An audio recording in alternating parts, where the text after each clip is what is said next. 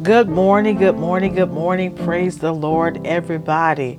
I am excited to be with you for another morning manna. I am Bishop Allison Abrams, and I am so glad to bring morning manna to you on today. All right, so come on in, come on in, come on in. Let us, let us, let us press the like button. Also, let us hit share. And make sure, if you already haven't, that you press the notification bell. You want to be notified whenever we are live. Come on in, come on in, come on in. I need y'all to invite five people to join us on this morning. Five people to join us on this morning. You can take a few moments, type their name in the chat, take a few moments and uh, send them a note in Messenger. Or look, you can even text them. Let them know, hey, I got something I need you to hear on today. All right, and so today we are going to look at yet another scripture. Today we will look at First John chapter four verse seven, which reads in the Amplified, "Beloved, let us unselfishly love and seek the best for one another, for love is from God. Everyone who loves others is born of God and knows God through personal experience." All right, and I was just drawn to this scripture because when we talk about love, it was amazing um, that here it tells us that everyone who loves others is born of God and knows God through personal experience. So the way I took that is, how can you love if you have not had any experience with God's love? And so those of us who have experienced God's love and those of us who've experienced love in general, we're able to offer that to others. And I believe that the people of God have gotten away from loving others. It's important to show love every opportunity that we get.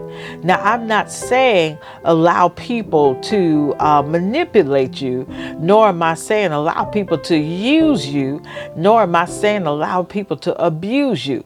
And so sometimes we think when we uh, are showing love that we just allow people to do whatever. I am in no way saying that, because there are many people who will use you. There are many people who will abuse you. All right. And so we have a lot of abused saints on today because they were simply trying to show the God's love and be loving people as scripture suggests that we do, or informs or instructs us to do. All right. But somewhere along the way, they were abused.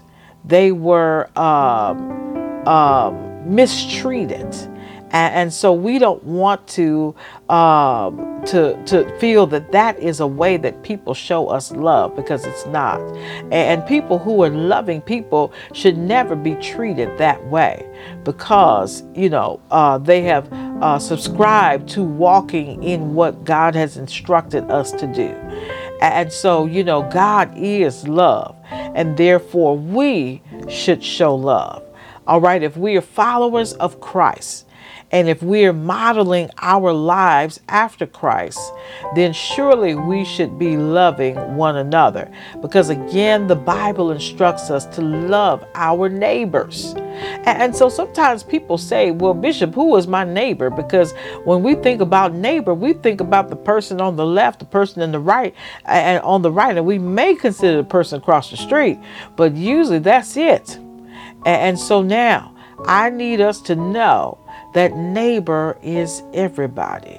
All right. And so it doesn't just mean the person that's next to you. It doesn't just mean the person that you know. It means that you have to show love everywhere. And so neighbor can be anybody. All right. And so sometimes we, we don't want to accept that, because that means that we really got to stretch. You know, it's okay for me to love the people that I know and the people that love me back. But you want me to love some people that I don't know? You want me to love some people that have not shown me any love yet? And so that's where you have to stretch. And Christians today don't want to stretch. You know, we want to do easy Christianity. We want to have it easy. But, you know, um, being a Christian is not the easy, easy road to take. All right. Being mean and mistreating people is probably the easier road, because, you know, Christianity is going to cause you to forgive. It's going to cause you to turn the other cheek. It's going to cause you to be compassionate. It's going to cause you to be kind. It's going to cause you to love even when that person doesn't show you love. It's going to cause you to, to speak highly of other people, even when you know they've said negative things about you. And so now, how is it that the people who say that they love oftentimes are the ones who do not? Okay, and so usually the folks that's got to tell you that they love you and going to keep saying, oh, I love you, I love you, I love you, as opposed to showing you, are really the people who probably don't love you. All right, um, because I was always taught love is as love does. And so therefore people can show you that they love you. I mean, not not negating that uh, people need to tell you as well, because you do want to hear that people love you. That's a thing that we as humans have to have. We have to have that validation uh, and hear somebody say it. But you also want to see the acts. What acts Uh, do people do to show you that they love you? What are they doing besides just giving you some uh, some verbal gymnastics? Okay, and so we want to know that people uh, love us by what they do. And so here again, it says, let us unselfishly love. So remove yourself out of this, because see, when we remove ourselves, we're able to offer love. But when we bring ourselves into it, then we're going to say, well, what have you done for me? How are you showing me love? Did you ever tell me you loved me? How have I ever felt love from you? And so we have to remove ourselves and then be able to show the love of Christ, be able to show uh, the love of the Savior to others. Let us unselfishly love and seek the best for one another. So how can you try to make sure that your sister is getting the best? How can you make sure that your sister is being treated right? How can you make sure your sister's needs are met when uh, you see that something is happening and God may allow you to see it so that you can intervene? How can you make sure that your brother is doing well?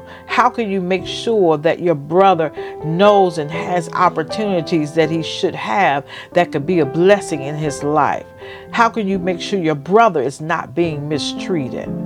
And if your brother, if God is showing you something is happening with your brother and there's a need there, how can you stand in the gap? And so sometimes uh, we have to ask ourselves, how have we shown the love of God to those who are our neighbors or those who God has put before us to be a blessing to? All right. And so this scripture, like I said, just just really grabbed me uh, as I was studying one day. And I said, I need to talk about this here. And so it says, seek the best for one another, for love is from God. And we understand that God is love. And when we love, it is truly from God. Everyone who loves others is born of God and knows God. Now that part, I, I really uh, don't recall reading that before. So I guess this was the time for me to, to, to see that, because I always believe the more we study the word, the more we realize things that we've missed over the years. The more we go back and read, the more we see things that that we did not see before. And the Spirit then has the opportunity, the Holy Spirit has the opportunity to give us new revelation on that particular text. And, and so this I had not read before, and I'm so glad to have read it and be able to share it with you. And, and so here again, everyone who loves is born of God. So I think when you talk about born of God, I, I think there is a, a, a rebirth that has to occur. There's something that has to happen that allows you to then consider others. There's something that has to happen within you that will allow you to put others before yourself. There's something that has to happen that will cause you to desire to see the best for your sister, the best for your brother, and to want to see people success, uh, successful and to uh, be able to walk in their dreams and to achieve their visions. Okay? Or, or to see the vision become a reality. And, and so there's a rebirth, I believe, that has to occur in us to get to that place. Um, and, and so it's, it's important to understand that uh, is born of God and knows God through personal experience. And, and so I, I like the fact that the Amplified added personal experience here, because when you talk about knowing God, there is an intimacy that has to occur. And so when we talk about that, that comes through personal interactions, that comes through, I think, through prayer as well and conversations, but also those times that we've seen God, those times that we felt that God moved on our behalf, those times when we feel as if um, God has answered our prayer for somebody else. See, when we prayed that our sister would be delivered, and she was, that's a personal experience. When we pray, even though it wasn't us directly, but it was our prayer, we believe, that interceded and, and helped in the situation, helped to intervene. And we pray for somebody to be able to get a job, and they were able to. That's personal experience that God has, has answered and shown. And when we even pray for our own selves, that our body would be healed and the pain would be removed, and that God would keep our mind and, and cover us and protect us from dangers that we saw ahead. And God did. That's personal experience. And so we've come to know God by personal experience, and we've come to love God by personal experience. And also we can then offer love to others. And so if you have not looked at this text, you know, I've, I've run out of time. I advise you to go back and look at this particular text in First John four, verse seven. All right, so let us pray at this time. Gracious, holy, kind God, we just thank you for your grace. We thank you for your mercy, and we thank you for your love. God, thank you for allowing us to experience you and experience your love. And thank you that we are thus able to love because of you. Thank you, God, for everything that you have done for us. Thank you for answering our prayers. Thank you for all the times that you have allowed us to feel your love and thus be able to share it with others. God, I ask that you would bless every person under the sound of my voice. God, open doors for them. God, open their eyes so that they might also begin to see how you are there and working things out for their good. Now, God, I ask that you might renew us. so that we might have the ability to remove ourselves and, and just love with the love of Christ. God, this is my prayer. I lift to you in Jesus' most precious holy name. I do pray. Let all the people of God today say amen. Amen, amen, amen. Thank God for love on today. I'm so thankful that God loved us first so that we might understand how to love others. God bless you.